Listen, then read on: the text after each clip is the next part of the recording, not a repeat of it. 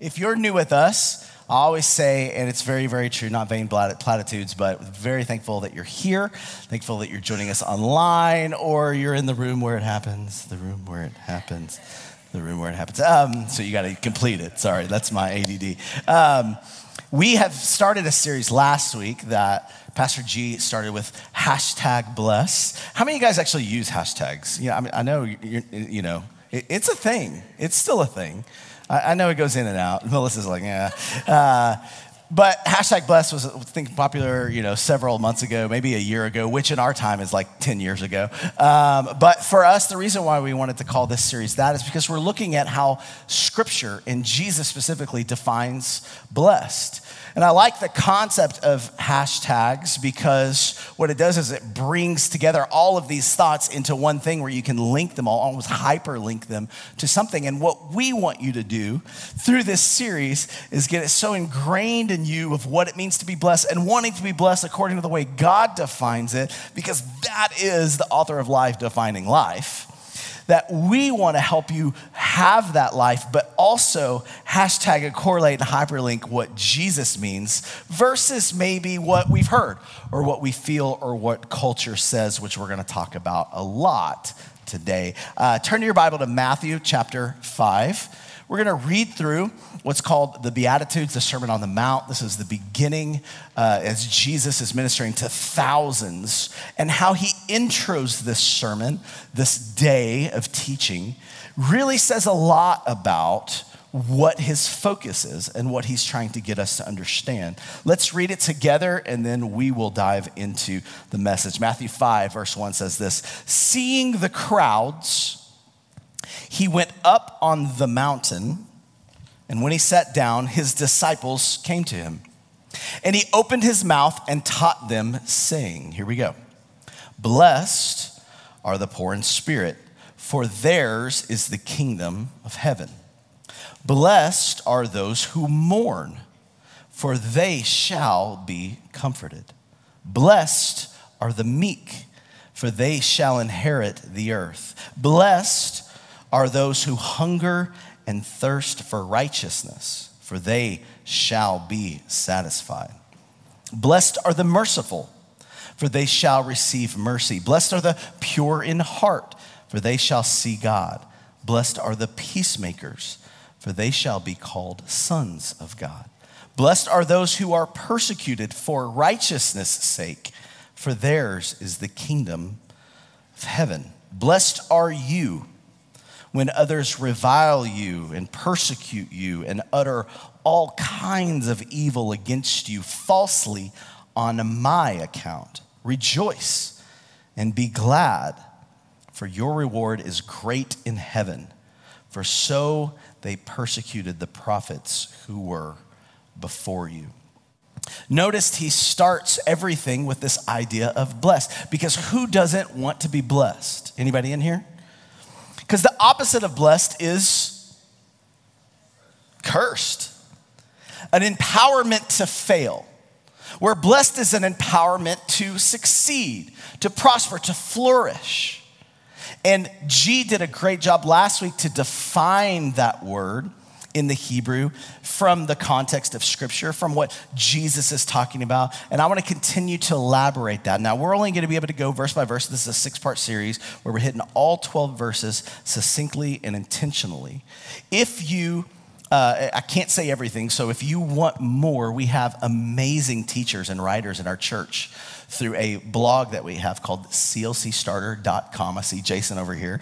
He, he writes every once in a while. He teaches. Uh, Scott Fiddler, other people will write. And what it is, it's really after the message and the scriptures that we're going on. It's daily devotions for application, for prayer, to help you kind of think through this so we take it beyond just Sunday and apply it to our life every day. I'm thankful for those guys that do that. We have great teachers. Now, I, want to double down on what G said and look at scripture and specifically give you a picture because we know pictures paint a thousand words because we have an idea of blessed, maybe.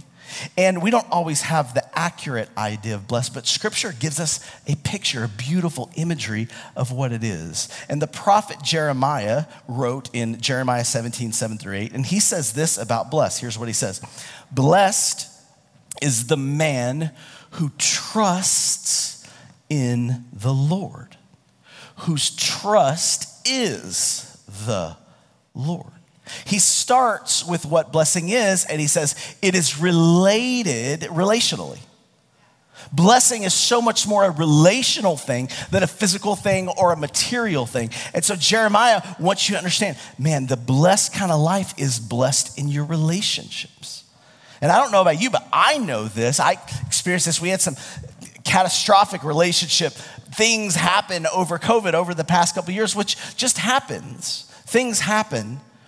And, and some relationships fell apart and didn't work out. And I remember my wife uh, gets mentored by uh, Steve Murrell. He's the president of Every Nation, the, the group that we're a part of. Deborah Murrell um, was talking to my wife. My wife was telling her all her woes and frustrations and this and that and all these kind of things.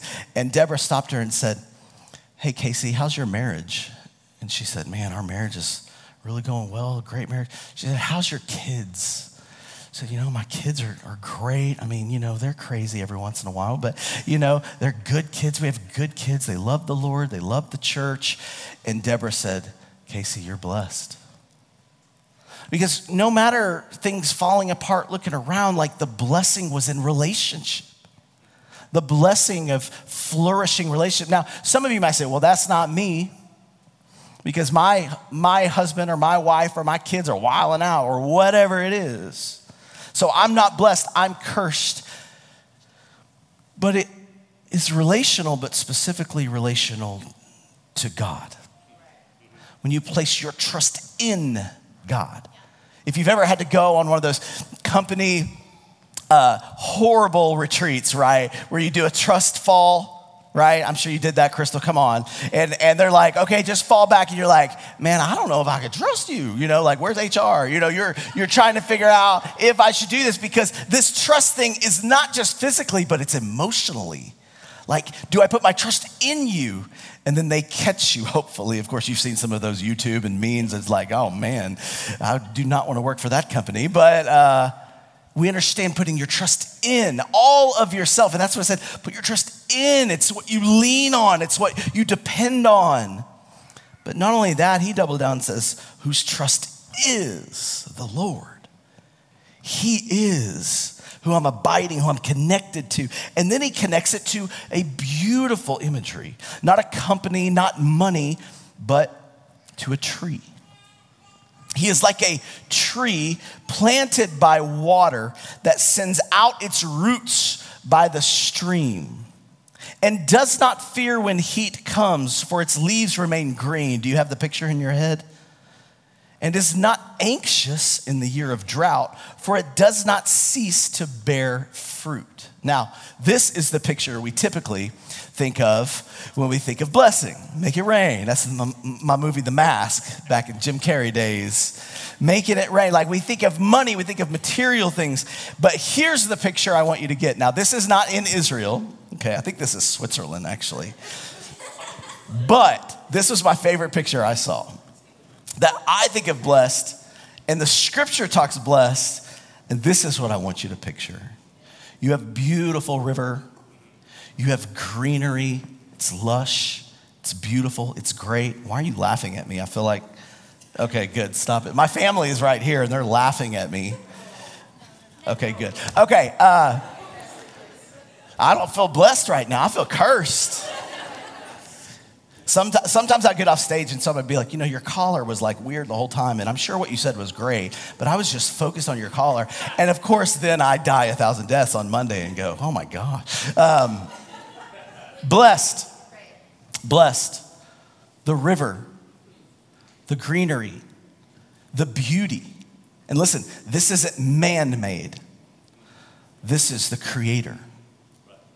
And the reason why it's that picture and not someone that just works really hard, makes it happen, pulls himself up by their bootstraps, that's blessed, that has everything and lush. The picture it wants to give you is beauty and creation, and specifically a tree. Why is it blessed? Because of where it's planted near water. How is it blessed? Not because it works so hard and it's really, really good and it's got all this gift. No, it depends on the sun. It depends on the rain. It depends on the soil. There are external factors to that blessing. So don't think you, in and of yourself, can just create it by yourself, in yourself, for yourself. Blessing is attached to relationship and specifically to the Lord. Now, Jeremiah does a beautiful job because he contrasts it with this idea of cursed, which really the scripture kind of shows one way or the other. You're blessed when you trust in the Lord. Here's the imagery it gives for curse. Check this out. And it's actually the verse before. Thus says the Lord, cursed, empowered to fail, is the man who trusts in man and makes flesh his strength when you trust in other people, and that's full trust. Listen, nuance, you have to put trust in people, but you don't entrust your life to people. You don't put all of your resources and trust into people, nor, notice this, makes flesh his strength himself, whose heart turns away from the Lord. He's cursed if his heart turns away from the Lord. And here's the imagery they give you not this tree, not this beauty we just saw. Here's the imagery it says this He is like a shrub in the desert and shall not see any good come. He shall dwell in the parched places of the wilderness in an uninhabited salt land. Now, I don't know about you, but I'm trying to picture, like, I could picture the lush, the beauty, but I'm going, a shrub? Like, I think my house, it has like bushes and shrubs. I'm like, okay, well, that's not that bad. That's, this is kind of weird. And this is the hard part about not knowing Hebrew and culture because here's the picture that it's giving a shrub in the desert. In fact, the Hebrew word is not shrub, is not bush, it's arar. And arar is a play on the word curse, which is arur, A R U R in Hebrew. Arar is this plant that they've titled it curse because here's the deal look at the next picture. Imagine you're in a desert, you're starving, you need something and you see this beautiful green plush plant and you go and you grab it, you open it, and on the inside, literally, of this real tree in the desert, near the Dead Sea in Israel, you open it up and it's cobwebs and literally there's poison in it. The Bedouins, even today, would dip their arrows in poison to kill their enemies or, or, or, or food, animals out of the result of this. So, this is the picture. I love this. So beautiful. Like, if you just hear bush, you're like, that makes no sense. But the picture is on the outside, it looks really, really good. It's kind of like the tree of the knowledge of good and evil versus the tree of life in the beginning.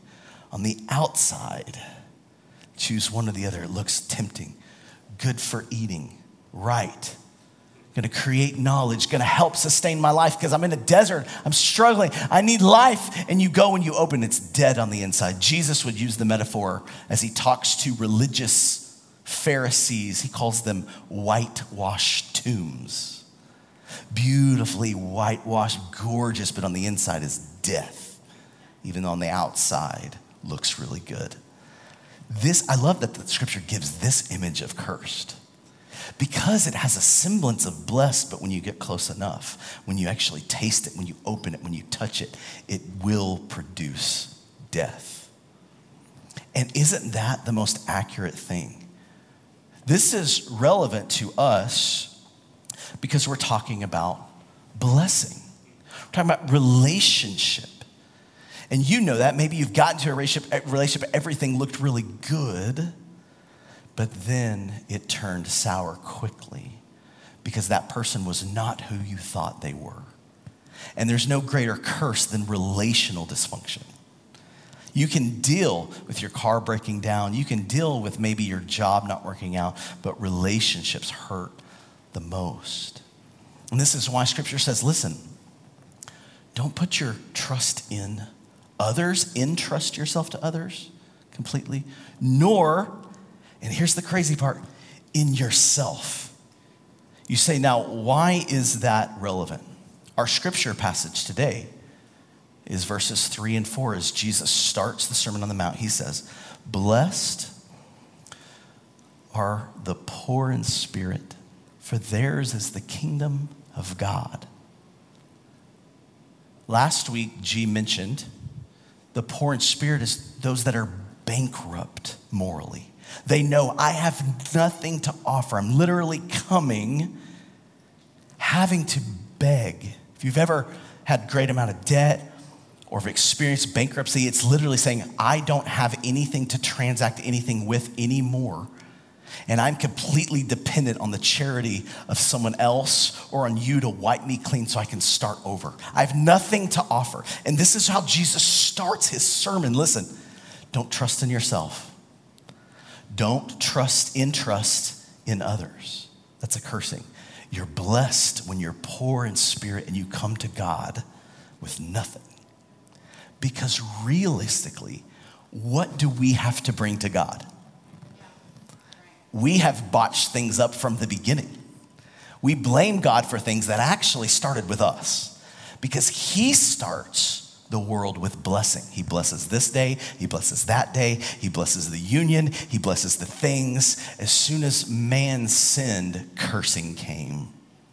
What do we have to offer God? So Jesus says, just be honest. Here's reality. Come to Him morally bankrupt. And He says this then you'll get entrance into the kingdom. The kingdom is theirs. Now, what is the kingdom? Because Jesus didn't come and he didn't preach, come, bow your head, and make me your personal Lord and Savior. Now, that's not necessarily a bad thing, but Jesus' main mantra was listen, there's a new administration in town. Just like every four years, every eight years, we get a new president, but then they will have a new administration. Some people get fired, and then we have different laws or different things that people are trying to say this is what's important, this is what's morally right, this is how we're going to create laws. This is the new administration. And we all go, okay, what's this administration going to do? Jesus comes on the scene and he says, There's a new administration in town. I'm the king. There is a king and there is a kingdom. Wherever the king's domain is, you have entrance. But here's how you get the ticket come in bankrupt. Don't trust in yourself, don't trust in other people, and you'll be blessed. That's the kingdom entrance. That's the administration that he offers. Here's, here's the problem that goes so against our world system. Okay, Steve Jobs, God bless his soul. I appreciate my iPad, my, my iPhone, but I'm not going to him for philosophy or religion. It's not. Why? Here's one of his quotes There is no reason not to follow your heart. Doesn't that sound good? I mean, type in follow your heart in Google, and you will get so many beautiful memes, quotes from people, people you love. And a beautiful thing you like put on your in your bathroom, you know, people that have those bathroom things, like just I have to be reminded to follow my heart. What about Ralph Waldo Emerson, a great writer, says this self-trust is the first secret of success. This is the view, the worldview that the world has. Now, in one sense, they'll say religion is dumb, it's a crutch, you don't need them, but obey these rules, which is religion set of doctrine, a set of rules, a way to do life, a way to view life, how we should do things. You understand this. Don't be fooled. And the reason why we're mentioning this is because when Jesus comes on the scene to give his beautiful sermon, you have to understand how it is so different than what you're hearing every day, and maybe what some of us have even believed. Here's the deal there's a great book, highly, highly recommend it, called Faithfully Different. I've been reading lately by Natasha Crain. And she gives, she's, she got her MBA in marketing. She's a great apologist, does a great job. But she says the message and marketing of our culture are these four things feelings are the ultimate guide, happiness is the ultimate goal, judging is the ultimate sin God is the ultimate guest. And this gets perpetrated constantly everywhere you go. And, and, here's the deal understanding how these four core messages speak to our felt needs of self authority is a major key to understanding how secularism is so influential in us and others. Because we want to believe it in our sin nature, because we want to be self sufficient.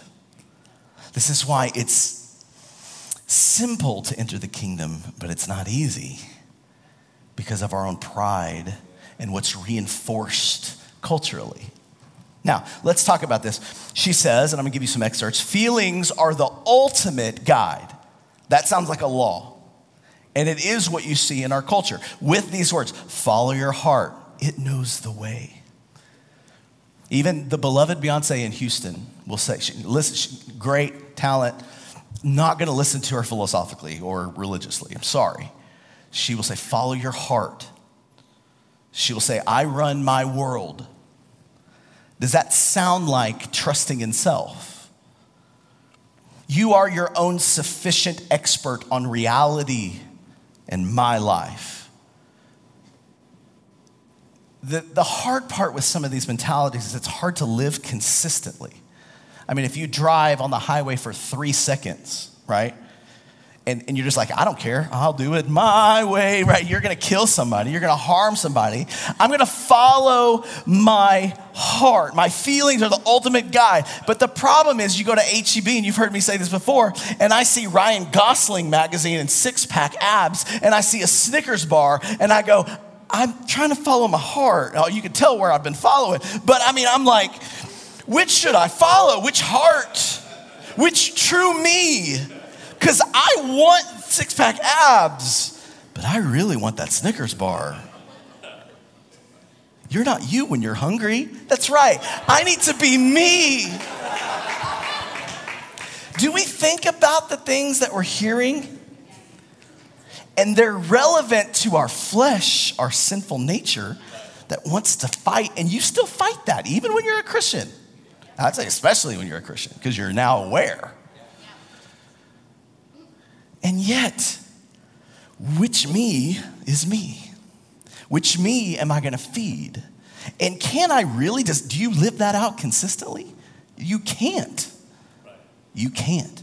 This is why the Bible would say someone like that is double minded, unstable in all their ways, just going with every wind. Oh, this, yes. Oh, this, yes, because I'm following my heart. And is it true you should follow your heart? Sure, to an extent. But also, you can't fully trust your heart. If I recall, Jesus comes in and says, You kind of need a new heart. And that's what he came to provide. How about this one? Happiness, and I don't have time to go through all these, like in, in, in the amount of time they deserve, but get the book. Happiness is the ultimate goal. Man, this is so true. The problem is happiness is subjective and it is based on my feelings, right? She says this in this view, we only, the only measure of life success is whether a person has been in touch with their feelings enough to know and pursue what would make them happiest, right? So we have our self help books, we have our self help authors that like, eat the fish and spit out the bones. There are good things in those. So we're not like that religious people that don't do this. Like, eat the fish, okay, good. But man, there's a lot of bad bones in some of that stuff. Completely, and more, more importantly, the complete trust in self. You can do it alone.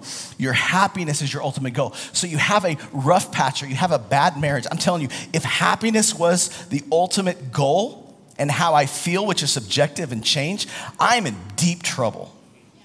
I mean, Addison would have not made, actually, Cadence, she's, she's doing something, she would not made it past six months. I'm telling you. Because I was not happy getting up every night while she is colicky and screaming and freaking out. I had the, I mean, I'll be honest, I'm a pastor, right? I had the worst thoughts in the middle of the night with sleep deprivation, with a child screaming.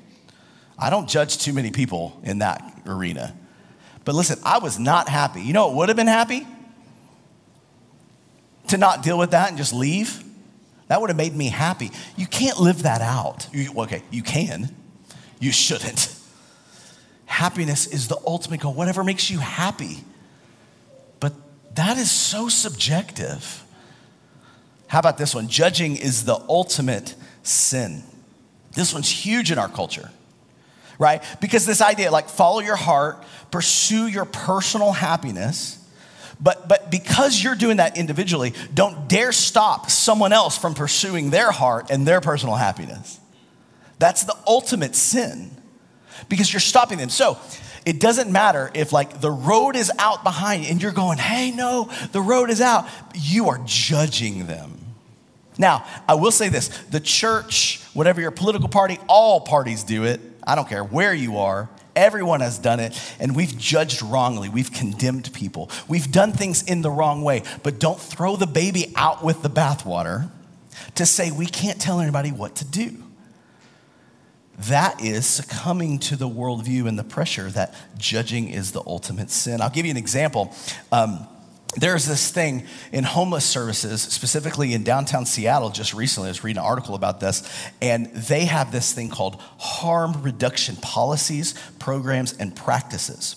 And it's grounded in justice and human rights, which is great with the right understanding and filter. But if the idea is I can't judge anybody, I can't make anybody, I've got to focus on positive change and working with people without any kind of judgment, here's how that's playing out in Seattle, downtown Seattle right now.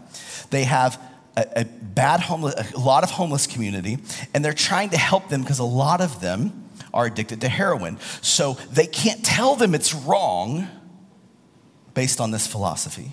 Because I can't judge you for doing that. I don't know your background, I don't know your culture, so I can't judge you. So they are literally giving out heroin pipes and helping them take heroin in the right way, in the right manner, and doing these kind of things in order to say, but we can't say anything because love means affirming whatever journey a person wants to be on because their happiness is the ultimate goal. Their feelings are the ultimate guide. And the more we hear from culture that listen to this the more we hear from culture that judging someone else's choice is wrong the more we feel affirmed that any criticism we receive must be ill conceived there are some people that have your best interest to say, hey, that's not good for you. It used to be parents. Okay, that's a whole other uh, message. Not, not every time someone says that's not good, they're judging you. In fact, defining love, love is not do whatever you want, love sometimes protects. Love says, oh, you got a fork and you're three years old and you put it in the, in the socket. You know, this, that's bad. No. That's love. Can it go to the other extreme? Yeah. And is that dangerous? Yeah. But we can't overcorrect with this mantra. Here's the last one God is the ultimate guest. And this fits perfectly within this worldview and within these messages that you're hearing constantly. I mean, I, was listening to a commercial a few months ago and the commercial literally said it had like this retired couple and they're drinking alcohol. And, and the commercial literally said, as they know, this older couple, they know the key to life is doing whatever you want. And I, in, in my family, they know, I will stop and say, Is that true, Addison? We, we do ongoing discipleship in my house. Is that true? Is that really right? The key to life? I mean, this dude looks like he's enjoying it, is do just whatever you want really live that out. We can't do it, it's not accurate. God is the ultimate guest. Here's the deal this fits perfectly because how does God relate in this message? Now, the amount of atheists is actually smaller than you think. There's a lot of agnostics that say, I don't know. But the amount of atheists, like there's no God, it doesn't matter, you know, because we do have so much evidence. I mean, alone, just creation alone how does this work? Entropy alone, like things are degrading, so how can it progress? Something must have created. There are so much, um, so many amazing things to say. Okay, I'm having a hard time saying there is no God, but don't you dare force God or religion on me, because my feelings, my happiness, judging, and so this concept that you can have your God, but don't tell me your God is the only way, because who can really know? right? Don't you feel that? You know that in culture. You hear that constantly. And it's consistent with the other beliefs because he's kind of this guess of cosmic truth. And, and, and this is just like so far beyond anything any of us can comprehend. And that's kind of the constant rhetoric that we hear. So all religions lead, have the same road. They all go to a different road. They're all the same, which is crazy if you actually study the religions. It's crazy because they're so different. All religions are basically, this is kind of the concept, which thus means all religions then are equally false. So you can't put your trust in them. All you can do is put your trust in your feelings, your heart, yourself, your clan, your tribe. It's interesting because Scripture does the opposite. And I said all that to say this as we dive back in, and I promise we only have about 10 minutes. Jesus says, In order to enter the kingdom, blessed are the poor in spirit. You come spiritually bankrupt. But then he says this in verse 4, which is weird if you don't really think about it. Blessed are those who mourn, for they shall be comforted. You, have never seen somebody cry and you just went, man, that person is so blessed. Oh my gosh. Hashtag blessed. Never. What is Jesus saying? Does God just like, oh, I love it when people cry? What is he saying? And how do these work together? Because this is a brilliant man. Dare say the most brilliant man that's ever walked on the earth. Blessed are those who are spiritually bankrupt, who have nothing to offer, nothing to bring, but come willingly, which is beautiful because it opens up the door, not just to the Jews in this nation, but to everyone who will. Blessed. But then blessed are those who mourn. In scripture, Paul would talk about this idea of sorrow. And he gives an idea of there's this worldly sorrow and there's a godly sorrow, a godly mourning. In worldly sorrow, you're you're mad or you're sad because you got caught. You're sad because of the consequences. Biblical sorrow, godly sorrow, is you're sad because you hurt the relationship. You hurt the person.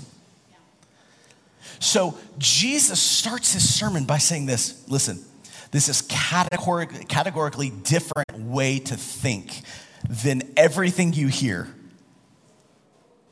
in commercials, in art, in everything. But this is the road of blessing.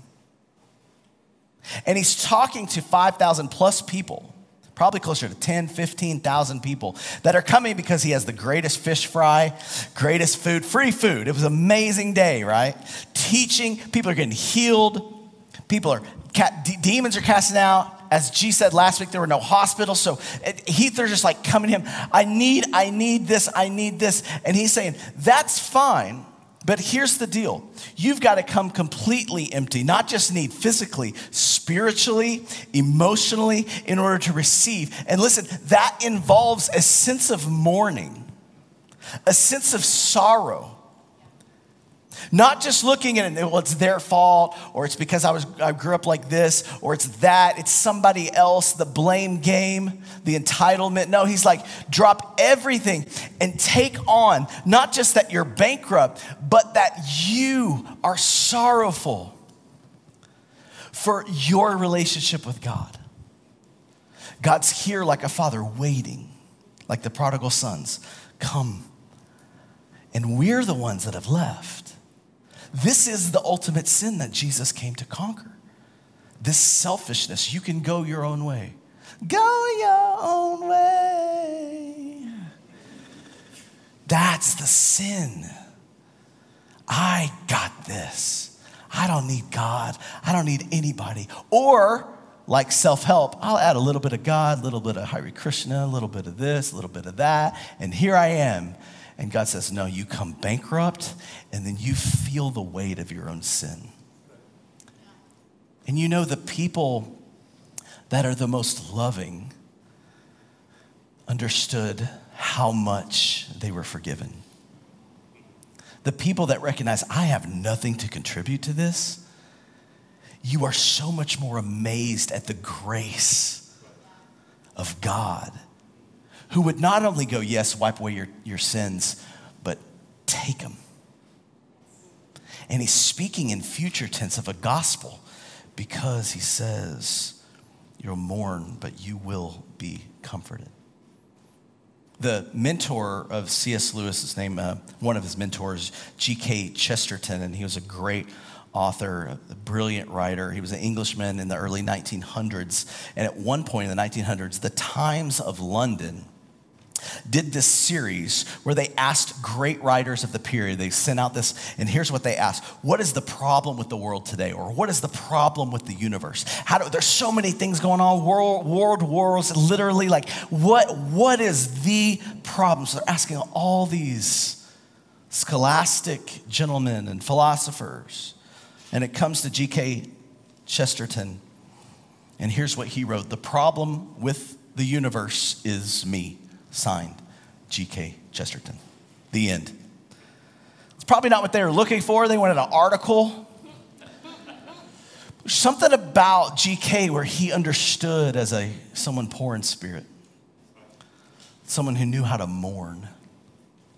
Because see, we, we don't mourn our losses as much as we medicate our losses. Fight or flight, and we fly. I don't want to deal with it. Because who can I take it to? Who can fix me? I've tried this and I've tried that.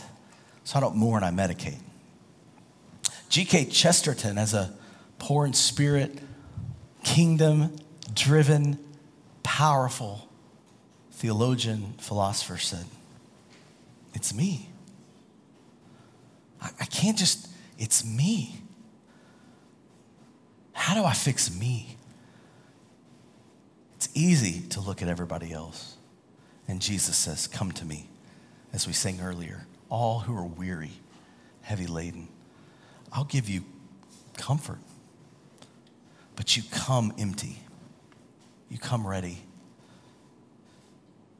Here's these three points wrapped up to end.